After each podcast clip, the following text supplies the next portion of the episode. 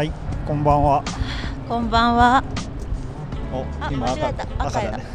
あ、歌ってもいいです。今はですね、今日はえっと東京駅で皇居で歩いてますね。我々。皇居へ向かっていますね。そうですね。で今日はえっとフイナムランニングクラブのグループランに今向かってます。今日はどんな人たちと会えるか楽しみです。で昨日は昨日で あのグループランに参加したんでね。そう、また別のグループランに参加させていただいて、そうね。2日連続です2ね。日連続ですね。で昨日はブロッコリーのえっと秀樹さんのグループランに参加して、えっと秀樹さんとポッドキャストの収録をして昨日は終わったという流れでしたね。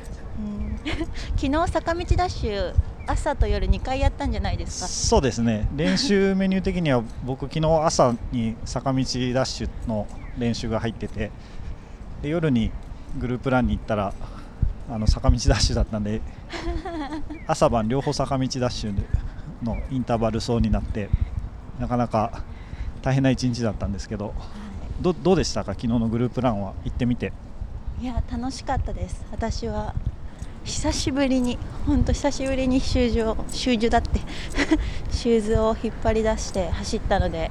でなんかこうワイワイしてる感じだし皆さんオープンでしたよねすごい。そうですね。なんか20人ぐらい、結構な人数いました。20人ぐらいいましたよねみんなね、うん。なかなかこうたくさん人がいて。で大体1時間ぐらいですかね走ったのが。うん。結構寒かったですよね寒かったであの多分坂道ダッシュをちゃんとした方は暑かったと思うんですけどああ確かに。見学者かっこサボったものは寒かったですね。止まるとまだ寒いですよね。走ってると暖かいけど、うん。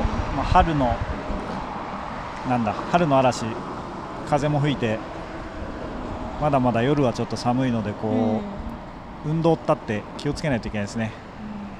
はいでもあの恵比寿とか代官山とか中目黒を走るのは久しぶりだったから新鮮でしたね。そうですね。結構坂道がやっぱりこう急な斜度の坂道があってああいうところで秀樹さんとかあのチキンハートとかブロッコリーの人たちが練習してるとすると結構強くなるんだなと思って。あの参加した方あこれはネタバレになっちゃうからやめとこう、そうね。うん、で詳しくは本編でこう聞いてもらってまあ秀樹さんとちゃんとこう長らく長らくっつってもそんなにあれだったけどあのお話ししたのも初めてで結構いろんな話をしてくれてまああの王道の なんで走り始めたのかとかどういうこう今までレースに出てたのかとか、まあ、王道のこう走る流れに加えてこうなんかね面白い話もしてくれたのであのすごい面白い話がありますよね。指輪作った話とかね、うん、やっぱこうロノさんとかトモさんとか土曜クラブの人とかと違ってまたまた違ったランニングの楽しみというかうん。これからずっとこうすごい楽しそうに走っていくんだろうなっていうのが分かって面白かったですよね。面白かったですね。うんなんか他の方も結構いっぱいいろんな人がいたんで順番に来たかったけどなかなか時間もね昨日は なかったんであのとってもいい回だったと思うのであのちょっとあの 僕が機材を落としたりとかして途中すごい落としてましたよ。2ちょ回っとというよりすごい落としてま2した回ちょっと収録が止まっちゃったりしてあの落として切れちゃったんですよね電池。電池が最初は電池が切れて回最初電池が切れて。でその後2回落として落として。まあ、落とすぐらい多分楽しかったってことだと思うんですけど。そうですね。で電池切れてどっから取れてます？みたいな。のを何回かやって収録でしたね。そうですね。なのでちょっとあの音をつないだりしてるので聞きづらいところがもしかしたらあるかもしれないですけどあのちょっとそういう雰囲気も含めてぜひ今回は聞いてもらえると、ねうん、ジャンプしたところは想像で埋めていただく。想像で埋めてもらって。でまああのビデオとかね第2回ポッドキャストにもまた秀樹さん出てくれるときっとさらに面白い話がいっぱいあるんじゃないかと思うのでうん。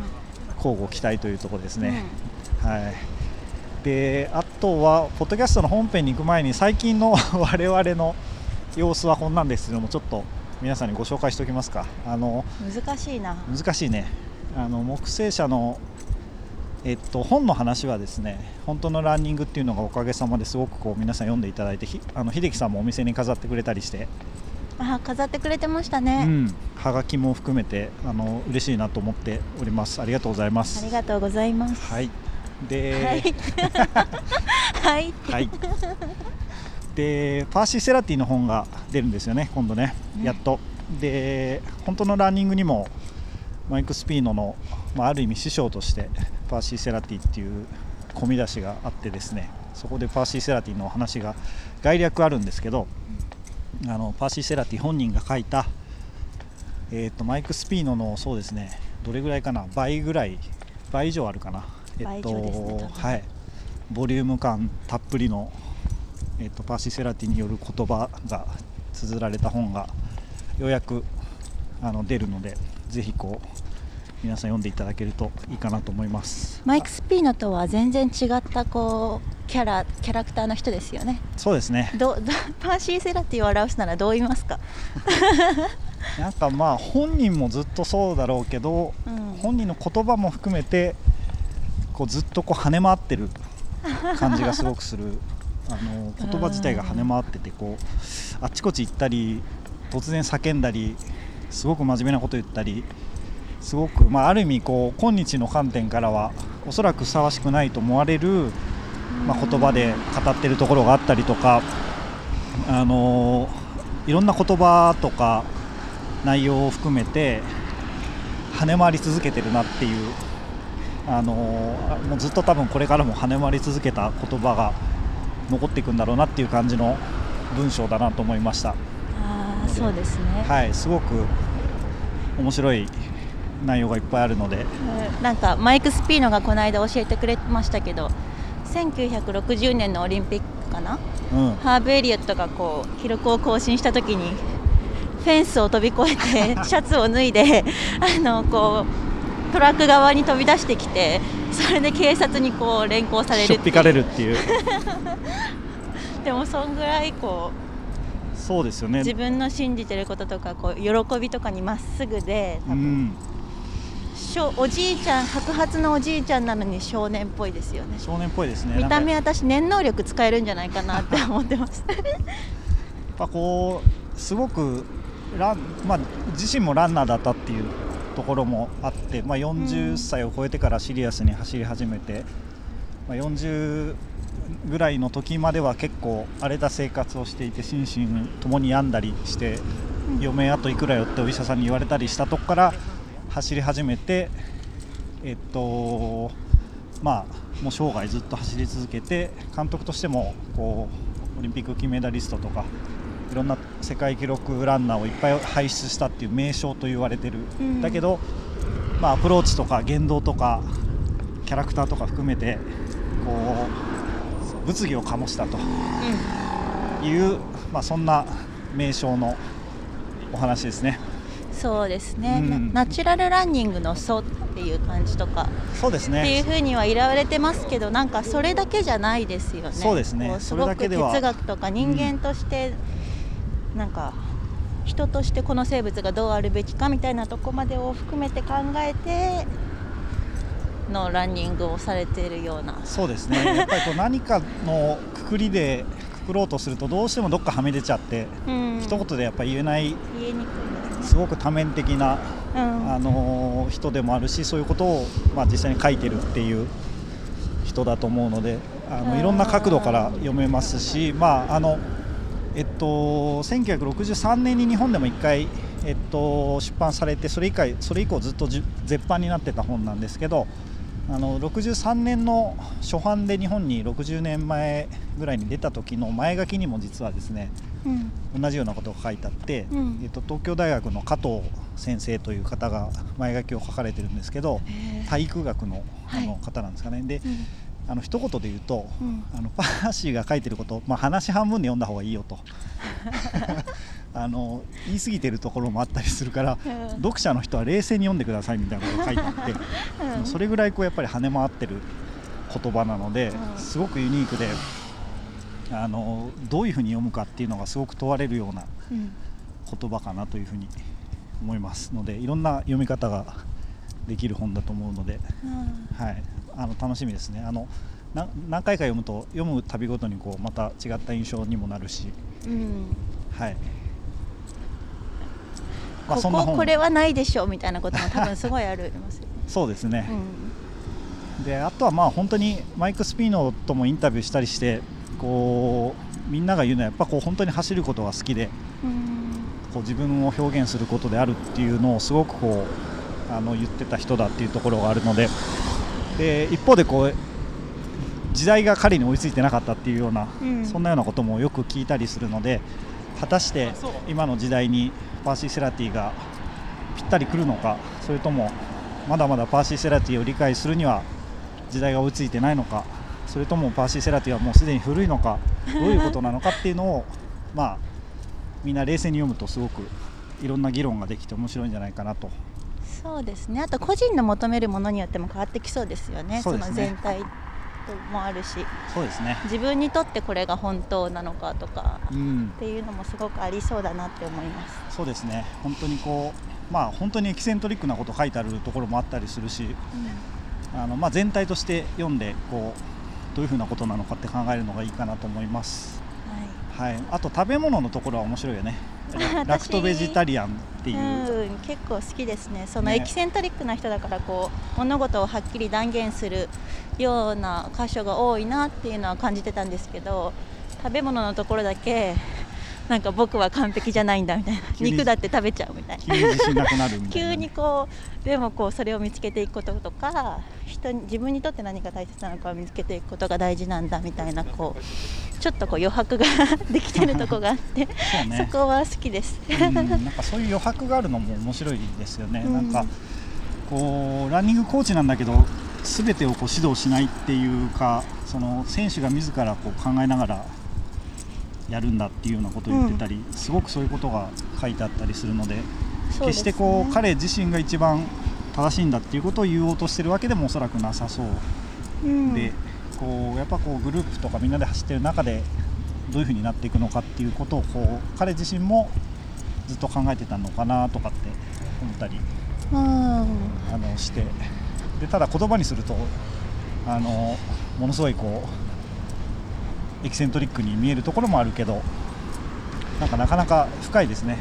ですねなんか食べ物のところに関してはこうあのお腹い何が自分にとってお腹いっぱいなのかとか、うん。どれぐらいの量が適切なのかっていうところも書いてあったしそういう意味で言うとこう選手自身がこう実験していくっていうのもあったけどマイク・スピードもセラティのことを話すときにすごくたくさんこうエクスペリメンタルなところがあった、うん。実験的なことをずっとしてた。っていうことをすごく言ってたのは印象的で、うん。うんそのやってること全てが正しいんではなくてこうもっとこうランニングの可能性を探るために自分自身がこう 実験体になってたんだろうなっていうのはすごく感じました。うん。そうですね。きっとそうですね、でまあいろいろこう権威とか常識にとらわれずあの言いたいこと言ってあの本当に走るっていうことはどういうことかっていうのをやり続けたっていうことをよく言われる人だと思うのであのそれが本当に具体的にどういうことだったのかっていうのがあの読むのが楽しみですね。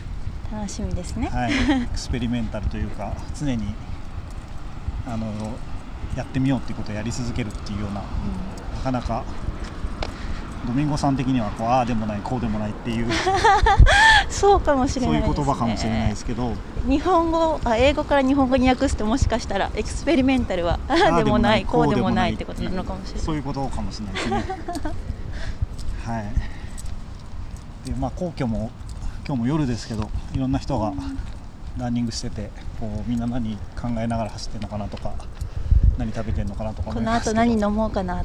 とかあのランニングに関する話は尽きないですね。はい。はい。そんな感じで、えっと本がパーシー・セラティの、えっと陸上競技チャンピオンへの道という本になりますというのが、えっと本の話ですね。であとは他にもまだいくつかドミンゴさんの本とかえっとちょっとまだ何日に発売するかって決決めてないんですけど、えーっとリッキー・ゲイツの翻訳とかですね、えーっといろんなものが実はランニングっていうことに関連しながら出てくるので楽しみにしていただけると嬉しいなと思っております。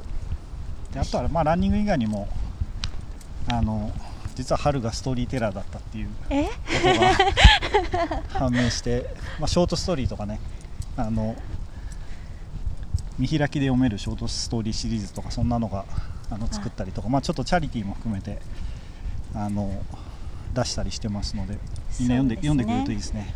その晩に買ってくれた人もいますしね。お嬉しい。あの、は販売してるステッカーうん。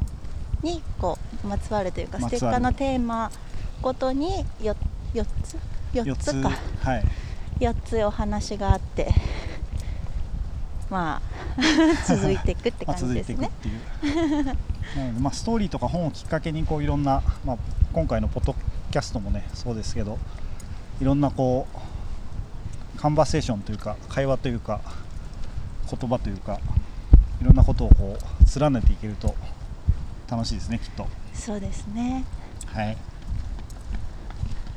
そんな感じですかね。あとはなんだろう。まあ本当はもうちょっといろんな場所とかね行きたいですけどね。あの別件でうん。最近広島行ったりとかして。私は、ははいい違うあのまた違うものを見て。はい違うので広島に お邪魔してきて、はい。すごく良かったですよ。あのやっぱりその広島の現地の人とか、まあ、音楽だとかいろんなこうことに携わってる人にとお話しする機会が多かったんですけど皆さんめちゃめちゃ優しいです、あうん、ーいいね本当ただご飯屋さん開いてなかったのはショックですよね、まあそうね。うん、あのセブンイレブンの広島版をこう攻略した感じになっちゃったから。ああなるほど。まあでも広島もすごく良かったです、うん。うん。ねまあ、やっぱこう会いに行くとか自分で何かやってみるとかっていうのはいいですよね。ねあの聞いたこととか見たこととかまあ、調べたこととかっていうのも価値があるけど、うんまあ、実際に自分の足で行ってみるというような空間を移動して見に行くというのもきっといいですよね。うん、なんかその場所だけじゃなくてやっぱりこうその場所と人からできるこうなんですかね。あんまりカルチャーって言ったらちょっと大きいですけどそういうコミュニティとかもあったりするから、こうそれってあんまり形がないものですけど実際に行くとこう見れたり出会えたりするのですごく嬉しいです。ねそうですよねあの前のポッドキャストでトモさんがバークレーにあの行ってみるっていうのを言ってましたけどやっぱ実際に来ましたねトモさん。行かれましたね。ねえババークレー多分えっと2週とかで今回はあの3週目に入らなかったっていうような情報もありあるのであの完走はしてないしバークレー自体今年も完走者がいなかったような、はい、情報がありますけど、へー。やっぱトモさんもこう実際にあえて今年行くっていうのもなかなかうん。またすごいなと思ってまた話を聞いてみたいですね。はい。うん。またリズは赤いチェックの T シャツ。あれ チェックの色も変わらないんですね。ずっと赤いチェック。ずっとあれを着てんじゃないですかね。なので。サンタさんに見えてきました そろそろ、ホラ貝を吹く サンタさん。うん、ですね。なので、まあ、我々を取り巻く環境は、まあ、そんなにねなんか目に見えてすぐ変わるというよりもなんか突然また戦争が起こったり、ね、いろんなことがありますけど あの粛々とこう、まあ、いろんなお話を形にししていけるといいなという感じですかね。そうですね、うん。はい、じゃあ、えっと、秀樹さんの本編はこの後続くので、はい、あのぜひ皆さん聞いていただいて、うん。えーっと、まあ、他にもこれからもまたポッドキャストいろいろとあのランナーとかだけじゃなくてねまたいろんな違うジャンルの人にも話を聞いたりいろいろと広げていきたいとうん。思っているので聞いてもらえると楽しいですね。うん。はい、なんかどうですか、ポッドキャストホスト急浮上した 昨今、なんか皆さんにお伝えすることありますか、ホストっていう感じがあんまりしないですね。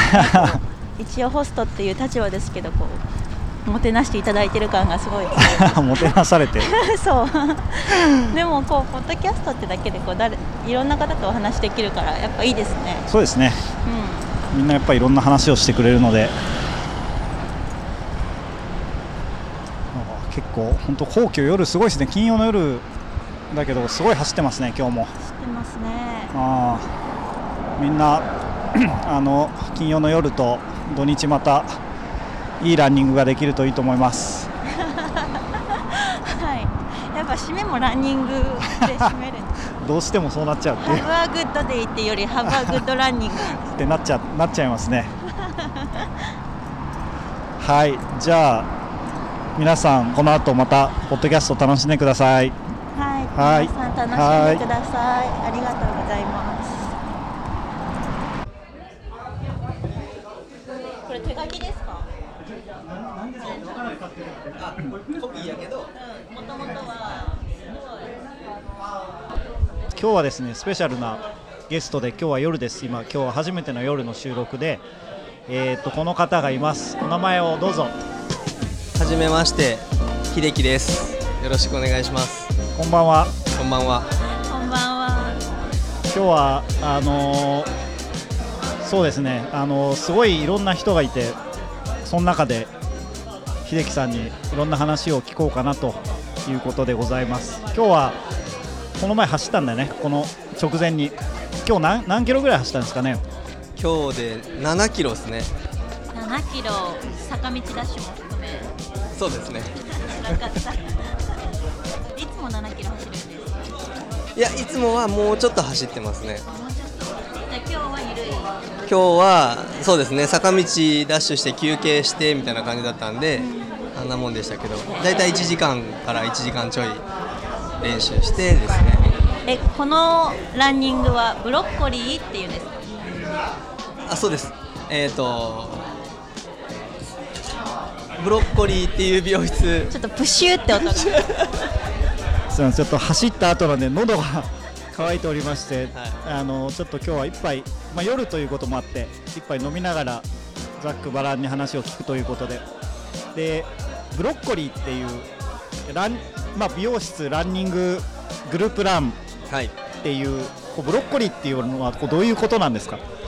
ブロッコリーっていうのは、まあ、僕がやってる美容室であの普段はチキンハートランニングチームっていうのであの練習会を毎週木曜日の夜やってるんですけどそれだとちょっとあのなぜかチキンハートの練習が厳しいっていうイメージがつきすぎて 初めての人が来れないってことであえてチキンハートっていう名前を入れずにあえてブロッコリーのグループランっていう形にして初心者もたくさん来れたらいいなっていう風にしましたへー。確かにいろんな人集まってますよね。めっちゃ人数多い。なんか若い子とか、まあ、言ったら今日あの小学生も来てたりとかなんかそういう若い子とか小学生とかなんか普段走ってない人とか、うん。そういう子が 来てくれ私たらいいな思ってますね。今日何人ぐらい集まってるんですか？今日で25から30人ぐらいですすごい。かね平日にすごいですよね。そうですね、あちなみに今日木曜日ですけどこのポッドキャストの名前はあの SARS デーって言って木曜日っていう名前なんですけどそう木曜日に収録したの初めてなんじゃないですか。えそうなんですか？多分。あんまり SARS デーっていう名前だけど今日木曜の夜に収録できてよかったです。結果木星社ですもんね。木星社ですね。ありがとうございますえ木曜日。えこちらこそです。ちなみにブロッコリーって名前はなんでブロッコリーなんですか？ブロッコリーっていう名前は、うんとね、美容室をオープンしたのが今年でもうすぐ10年経つんですけど、10年前に作った時にあの、まあ、何にしようかで僕あの「カクテル」っていう映画があるあのトム・クルーズの、あれ見た時にこんな美容室作りたいと思ってその時一緒にやる3人で「いや俺カクテルっていう美容室名前いいと思うよね」うーん。いやなんかカクカクしててすごい嫌です。カクって音が。男っぽいって言われてでなんかそのえじゃあ何君らはブロッコリーみたいなちょっとくるんくるんした感じの発音の名前がええんかなみたいなこと言ったら えブロッコリーですごい良くないですか？えもうその場で即決そっでしたからブロッコリーなんですか？カクテルみたいにカクカクしてなくて、はい。丸いはブロッコリーとしてブロッコリー。いそうです。本当それだけ。知らなかった、はへえでも印象的ですよね。いそうですね。うん。飲食店でもないのに野菜の名前っていう、確かに。はでも絵文字もあるし覚えてもらいやすい。秀樹さんのあのドレッド秀樹さんあのドレッドなんですけどドレッドもめちゃめちゃ言われませんか？人に覚えやすいっい、て。言われますね。これでトレイル走ってると絶対目立ちますよね。ね。ありがたいことにすごい覚えてもらえるんで。すごいなえであのブロッコリーっていう名前も気になったんですけどあの会社の名前も何でしたっけ？株式会社モテる。それもすごい名前ですよね。そうですよね、うなん。んえなんでモテるなんですか？か日本日本人じゃないわ。なんか人としてやっぱ結婚しようがなんか子供いようが何しようがやっぱこう男にも女にもなんかね子供にもやっぱモテるって大事だなって。大事。なんか人間力じゃないけど。そうですね。なんかモテる人を増やすっていう経営理念にしてるんですけど。そうです。なんかそれが髪だったりランニングだったり。なんかそういうのでなんかそういう人たちのお手伝いできたらなって思いますけどえもう最初から会社作る時からもうもうモテるにしようって思ってたんですか？いやもうそれこそすごい迷いました。あ迷ったんですね、はい、迷って迷ってじゃあやっぱ自分たち何がやりたいのってなった時にい。ややっぱモテること大事でしょってなって。シンプルシンプルにモテ,、モテる。いやでも大事、は うん。特に髪の毛って変わりますしね、いそうですね。うんもうずっと拠点というか場所はここの恵比寿が拠点ではい。10年、10年。おー10年。は早かったですか？いやあっという間でしたね。あっという間。あっという間です。おー。こうなんかお思い出深いこうこの場におけるなんか出来事とか人に言えないこととかなんかありますか？おも面白いこととか。ちょっと人に言えないことはたくさんあるけど ちょっとなかなかここじゃ言えない感じですね。あーなるほど。やっぱこういろいろはい10年あれば。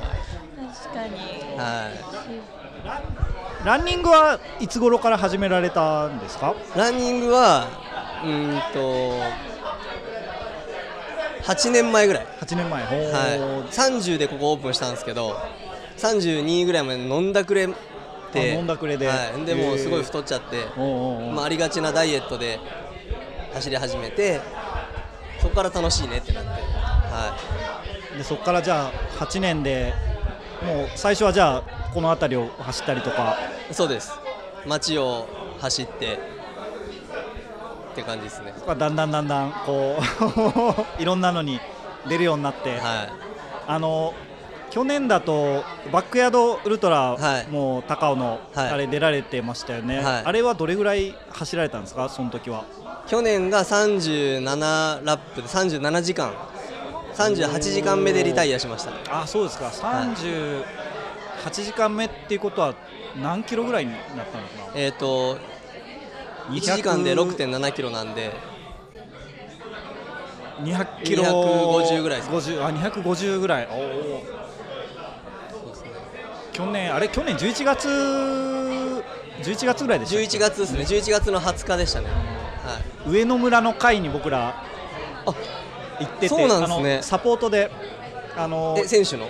はい、友人が1人出たんですけどあの樋口さん樋口さん聞いてますか？樋口さんっていう方があの走ったんですけどあのちょっとそのサポートに行ってすごいなと思いましたよね。あのバックヤードウルトラ知らない方もいらっしゃると思うんですけどあどうやって説明したらいいですか？バックヤードウルトラ。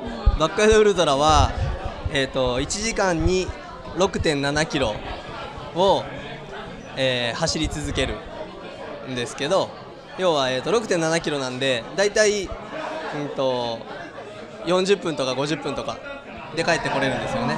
で1時間おきにスタートなんでその余った時間10分なり15分なりは何しても大丈夫。マッサージなり寝るなり食べるなりトイレなりして、えー、とまたスタート。でまた次また1時間後にスタート。っていうのを永遠繰り返すっていう。いやーあの最後の一人が残るまで終わらないっていう。厳しい。ちなんか多分上野村の最後残った人は2人いらっしゃったんですけどあれ38周とかそんぐらいあれ？もうちょっといったか。でも本当それぐらい近かったですよね。いやでもあれ最後の方になってくるともう休む時間とかもなくなったりしませんでした、はい。どどんな感じだったんですか？いやもうでもねあれ意外に帰ってこれちゃうんですよ。帰ってこれちゃうから辛いんだ。帰ってこれちゃうからしんどいんです そっか。はい。なんでもうなんか川に落ちたいなとか なんかこけて骨折れないかなとか。何かあってほしいなみたいな、はい。逆にもう怪我したい。感じですね。やめる理由やめる理由が欲しいです。あのトモさんもあれは自分との戦いだっておっしゃってましたもんはね、い。まさに。すごいな。そうですね。今年だから DNF っていう指輪を作って37ラップっていうのを刻んだ刻んでもらって、はい、今日忘れたんですけど。次はそれ超えようと思って。ああじゃあまた次も挑戦される。そうですね。今年今年多分出れるなんかサテライト大会みたいなやつがあってそれに多分出れると思うんですけど。ねそれで。えこれ録音されちゃってるけど大丈夫ですか？それ言っちゃって。多分大丈夫です。大丈夫ですか、はい。素晴らしい。そっか。なんかバックヤード以外にも結構こういろんなレースとかあのレースじゃなくても、はい。あのトレイルとかトレイルじゃなくてもいろいろ走られてると思うんですけど、はい。あのまあ、ここ最近でこうこれは出て面白かったなっていうなんかレースとかレースじゃなくてもこのコース面白かったなとかそういうのって何かありますか？あー面白かったな。楽しかったな良かったなっていうような。でも去年で言うとやっぱあの UTMF がなくなってその時に僕たちで初めて企画したあの箱根の外輪あの皆さん多分走られると思うんですけどあれ1周50キロで3000アップなんですけどそれを3周してプラス1個宣言山っていうのがあるんでそれピストンで10キロなんでそれやって160キロの100マイルのあの H3 って名付けてやったんですけどもうでも一生やりたくないですけどあれはでもなかなかあやらやかられやられたんですね、それあやりましたえじゃあ外輪3周してプラス千円山、はい。あそうですか。千円山行ったよねあの去年6月ぐらいに最初のポッドキャスト収録しに行って失敗した、そうなんですね。うんはい。あのあそあそこですね千円山ね。あそうですか、それん何月ぐらいにやられたんですか？えっ、と去年の UTMF なんで4月のお25ーとかじゃあ季節がいい時に、はい季節いい時に。ああどどんなどれぐらい時間かけてえでもね37時間ぐらいかかりました、ね、あそうなんですか、はい。へえそれは何人かで行かれて？えっ、とねでもけ40人ぐらい出たのかな。おおで、えー、と100マイルを挑戦したのは、えー、と10人以下。であとは1周の人2周の人と H3 とに分けて、はい、へえそれこう途中途中でこうみんな補給とかはどういうふうにされたんですか？なんかね意外と補給は50キロの中で、うん、と金時山の、あのー茶屋茶屋とか。茶屋があったりとか、あとは途中であのなんて言うんだろう。あの道路からすぐなんでちょっとサービスエリアじゃないけどあるんですよね。茶屋がもう一個あとは自販自動販売機が何箇所か。あと芦ノ湖のセブンがあったりとか。あじゃあこううまくいいタイミングで補給して、はい。おおじゃあこうレースはなくなったけどなんかそういうのをこう企画してはい。いやったと、ね。なるほど。よかったですねでも、へえ面白いですね。今年も UTMF がなくなったらやりますか？今年まあ多分あるでしょうね。今年あるでしょうね。多分あるでしょはい。でも今年はね6月の末にもうどうしても走りたいっていうチームメンバーの人たちがいてでまた人集めてやるんできよさんよかったら。ああありがとうございます。ろ 6月ですか？6月の20何日。20あ多分空いてるな。はい H3 にぜひ。ああありがとうございます。あそれ同じコースですか？じゃはい。ああ同じコースで。えっ、と半時計回り。半時計。湯本湯本駅スタートで。半時計回り時計回り半時計回りピストン。ピストンっていう。の160キロです、わお。は結構大変そうですね。い、そうですね。1万メートルぐらい行きますよねね。累積も多分ね。1万1万1万500ぐらいだったか行きますよね、はサイの国とかよりきついですよね多分ね。なまあでも同じぐらいかな結構。の国のコースわかんないですけどうん。でも箱根はなんかご褒美ありますからね景色良かったりとか。確かにはい。確かに、おおなるほど。面白いですね。なんかこう8年前ぐらいに走り始めて、はい。今こうそんな風にこう楽しく遊んだりしてる中で、こうランニングってこうどういう風なものに今自分ご自身では自分にとってこうなってるものですか自分自身にとってはやっぱメンタル整えたりとかリセットする時間だったりとかっていう風になってますけどやっぱこういうコミュニケーションをみんなで取るとか、やっぱ人を巻き込むとかっていうなんかコミュニケーションツールとしてもすごいいいですねやっぱり、はい、やっぱ道具なくてもできるし言うたら。んそうですよね、はい。今日もシューズね借りれましたもんね。いや本当ですよ。トポのトポのトポね履きやすかったですね。あのトポ履きたいなと思ってたんですけど履いたことなくって。今日はい初めてあの履いてみたんですけどいいですねいやいいですよね。軽かった。うん。まあささておきトポはまあさておき。あの 今年はなんかこう大きなその H3 が6月っていうのの以外に例えばなんかこうレースとかこう目標みたいなのってなんかあるんですか？あーそうですね。今年は、まあ、レースでいうと最初 UTMF があってでその後、えー、と TDT があってで、まあ、H3 走るか走らないか分かんないんですけど。4月、5月、6月。そうですね。走れれば、はい、そうですね。あとまあ一番メインにしたのはやっぱバックヤードでとは思ってますけど、はい、そうですね。タイミング合えば今年あの宣言山100も出てみたいなと思っててせっかくあっちの方に引っ越したんでそう思ってます。バックヤードは指輪つけて走るんですか？そうですね。もう37ラップ超えた時点で捨ててやろうかと思って。川にポーンまあそれがそこでリタイアした人にこれあげるねって。それどういう気持ちで受け取ればいいんだろう。来年こそみたいな。後輩に受け継ぐみたいな感じですよね。あの私すごい聞きたかったのがなんかまあ私全然走らないんですけど秀樹さんのブログ読んでるとこうランニングデリバリーとか、はい。あと走った分だけ美容室でディスカウントみたいなのされてるじゃないですか、はなんかその競争じゃないけどめちゃめちゃ楽しそうにランニングされてるなと思あって。ーそうですね。えあれあのあれをちょっと教えてほしいです。なんか本当さっきもあれだけどなんかツールですよね一つのね。やっぱ美容室やってるのと走ることってやっぱまあ自分の中の二大巨頭なんですけどやっぱそれ使ってうまくなんかみんな巻き込めたり影響を与えたりできたらなってやっぱ思うんですけどやあっぱそうなった時に走ることはめっちゃ楽しいじゃないですか、うん。いや髪切ることもめっちゃ楽しいんですけど、なかなかそれって掛け算にならないんで。ならないですね、それでなんかやってるのすごいなって思います両方、ね、でもなんかうまいうまいこと、ね、ランナーたちもみんな来てくれるし、えそのがちなみにそのディスカウント制度は、はい具体的にどんなものなんですか？あえっとえっと、前の月に走った、うん。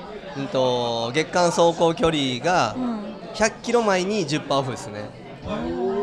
なんで、はい、300キロとか走る人なんてね、うん。いっぱいいるじゃないですか、んなんで30%オフぐらいで大体えできちゃう、ー、すごいそれモチベーションに走る人いそうですよね。みんななんか300 301キロとか、はい、乗っけてくるんです。よ 頑張って30%オフ行きたい、あじゃあ20 299キロだったら、20 20%オフ。20%オフなんだ。そう。あそこはそれは29%オフにならない。それは30%行きたい。乗せないといけない。じゃああと最後のちょっとのモチベーションになるわけですね。そうそうそうそうやっぱりお客さんはなんか走る人とかが多いんですか？あでもねそんなことないです、へえ今ランナー1割ぐらいじゃないですか、あそうなんですか、まあでも1割ランナー来てたらすごいですけど、確かに。確かに、うん。普通の美容室言われてみれば。まあでも楽しいですね。そうやって新しい人が来てくれたりとかね。そうですよね。するのも嬉しいし。読んで読んでても楽しいですもんねえでそのあとなんかランニングデリバリーもされてたじゃないですか。あーそうですね、うん。コロナで。そう。えあれは秀樹さんが走って。走ってうん。商品届きます、あのシャンプーなくなるじゃないですか。はいはいはい。別になんかポチればいいんでしょうけどアマゾンとかで。なんかあの買ってくれたら、うん持ってってまあペイペイなりで払ってもらって。えー、じゃあアマゾンか秀樹さんを選べるってことですね。え？アマゾンか秀樹あさんを選べる。アマゾンか秀樹さんか。みんなみんな僕選んでくれてました。ね あ本当ですか？すごい投票率が。1日5件ぐらい。こへえ多分世界中でアマゾンに勝てる人秀樹さんぐらいですよ今。どんな本屋さんもすごい頑張ってるから。ういやそうなんですよいやでもすごいすごいトレーニングにもね良さそうですよね。そうなんですよ。なんか一時外に出るランニングすらなんかいい空気じゃなかったじゃないああそうですよね、うん。であの時にどうやったら自分は外で走れるかろうだろうか。って言って仕事だったら走れるじゃないですか言ったら。走らざるを得ないんでで思いつきました。ああそれはすごい。それはクリエイティブですね。すごい。正当な理由。誰もね文句言えないしそうそうシャンプー届けお届けに来ましたって、フードデリバリーとかそういうねヤマトの方とか、そういうのと同じですもんね。届けなきゃいけないからお客様がいるからトレーニングになるっていう。考えると今電車乗ってるウーバーの人たちみんなランナーになったらいいですね。そしたら相当走れますよ。ただもうしょむちゃくちゃでしょうね。ウーバーが走ったらね自転車じゃなくて走ったらもう中食べ物がシェイクされて、うん、すごいことになる。あーなんかこうコロナになってまあしばらくこう時間がだいぶ経っちゃったと思うんですけど、まあ、今日なんかもこうみんなで走れてやっぱりすごい楽しいなって思うし、はい。すごいやっぱりこうみん誰かと走るっていうのってやっぱ楽しいなって僕もすごい今日やっぱり改めてやっぱ思ったんですけどこの2年間とかその前とかで、はい。なんかこう走ってて変わったこととかなんか感じ方とかそういうのってなんかこう変化とかってあるんですか？ああんまりないですか？なんかまあレースはやっぱりこうみんなでちょっとねこう小海まで行ったりいろいろしたりっていうのはあんまり変わらないかもしれないですけどこう日常の中でこうなんか変化があったのかなどうなのかなとかっていうのってどうですか僕それ答えになるかわかんないんですけど僕結構海外のレースしか出てなかったんですよコロナになる前なんで日本のレース本当出たことなかったんです十北海道の十勝ぐらいですかね、うんうん。だったんででも海外に行けなくなっちゃったんでで必然的に唯一100マイルやってるコウミだったんですよね。ああそうなんですね。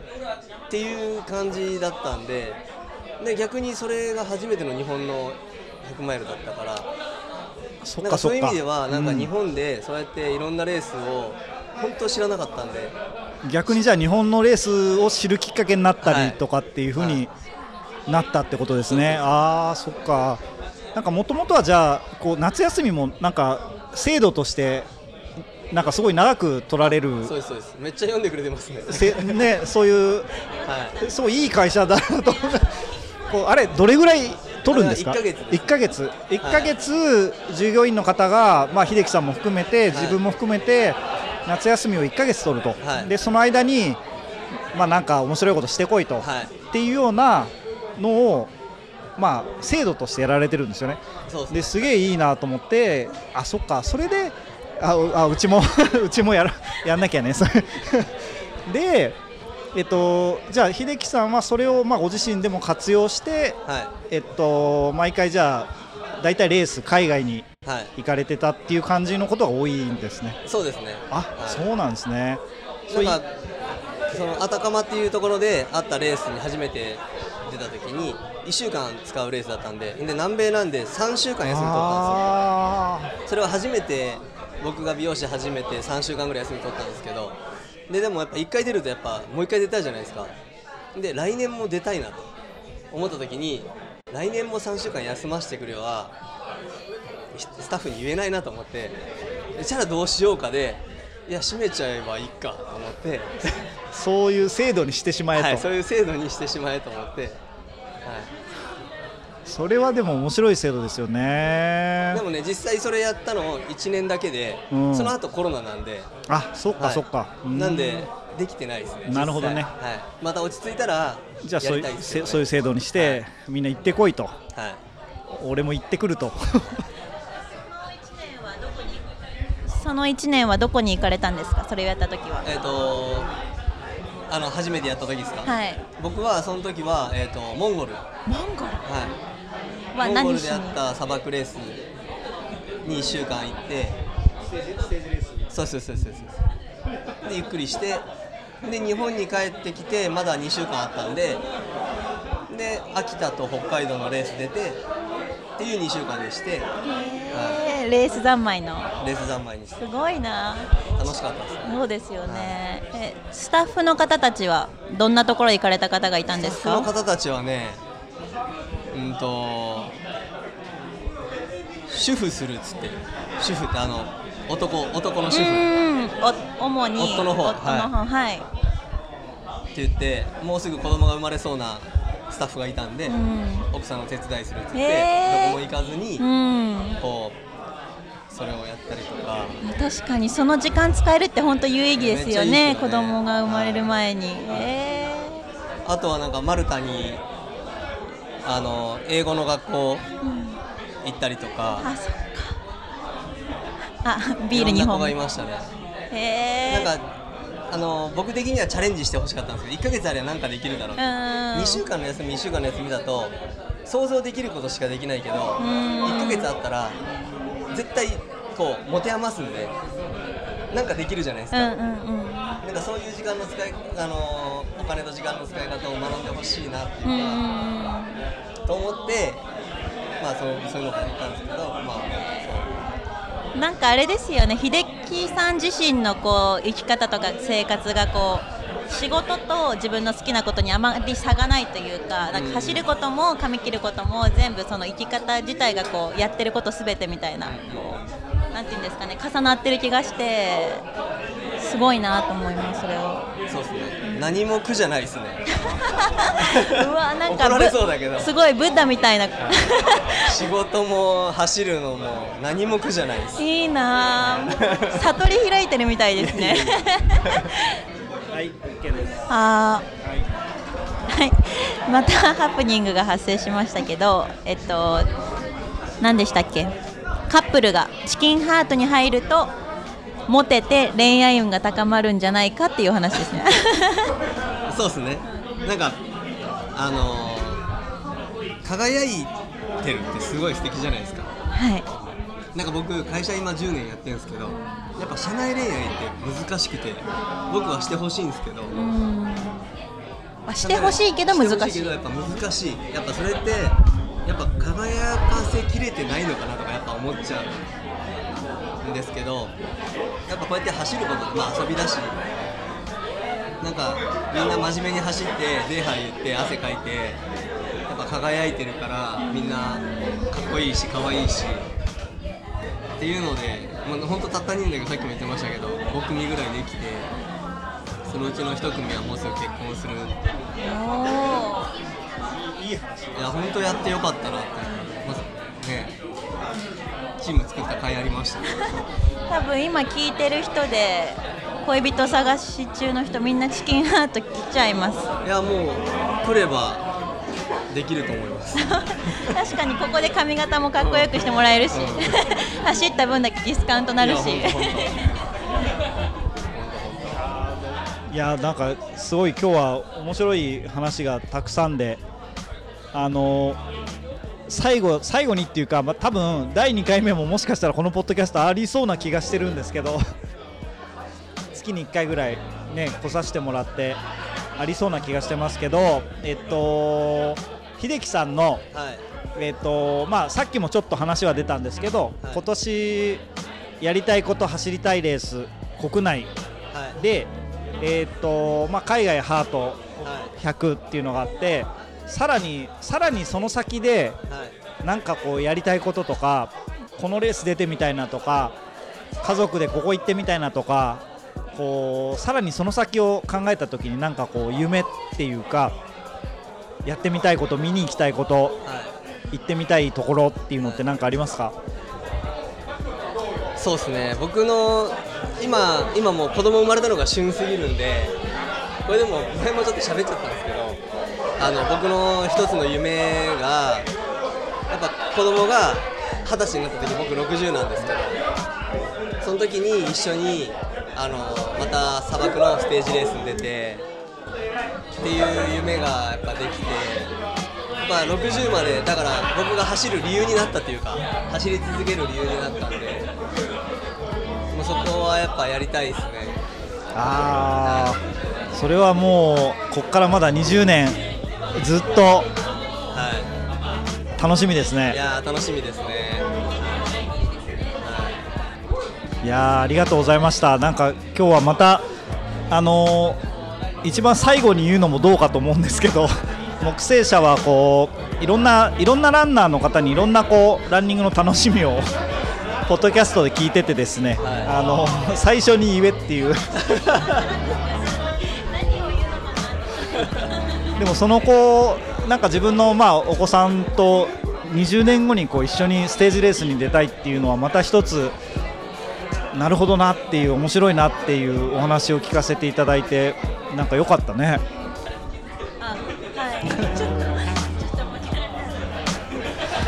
ありがとうございます。じゃああの今日は恵比寿の、まあ、3月のとある夜なんですけど、まあ、これからまだまだ春になってはい春は再生の季節ということでいろんなレースとかいろんな人に出会ったりとかいろんなことをしながらまた僕らも進んでいくと思うのではぜひまたいろいろ教えてくださいい。いやもう今後ともよろしくお願いします。ありがとうございます。じゃあなんか最後に一言。二つマイク持ってどうしよう。危ない危ない。えー、どうしようか。あじゃあ 急に困るな最後にえっとあの今いただいたチョリパン食べてこれから楽しく過ごさせてもらいます。はい、はい。まあでもまたお邪魔させてもらいたいなと思ってます。いやもうぜひ今後ともよろしくお願いします、頑張って走ってあのディスカウントで髪切ってもらえるようにします。でもそれ以上可愛くなってどうすんのか。モテないといけないんでモテさせてください。わかりました。はいぜひ。まあどうもありがとうございました。ありがとうございました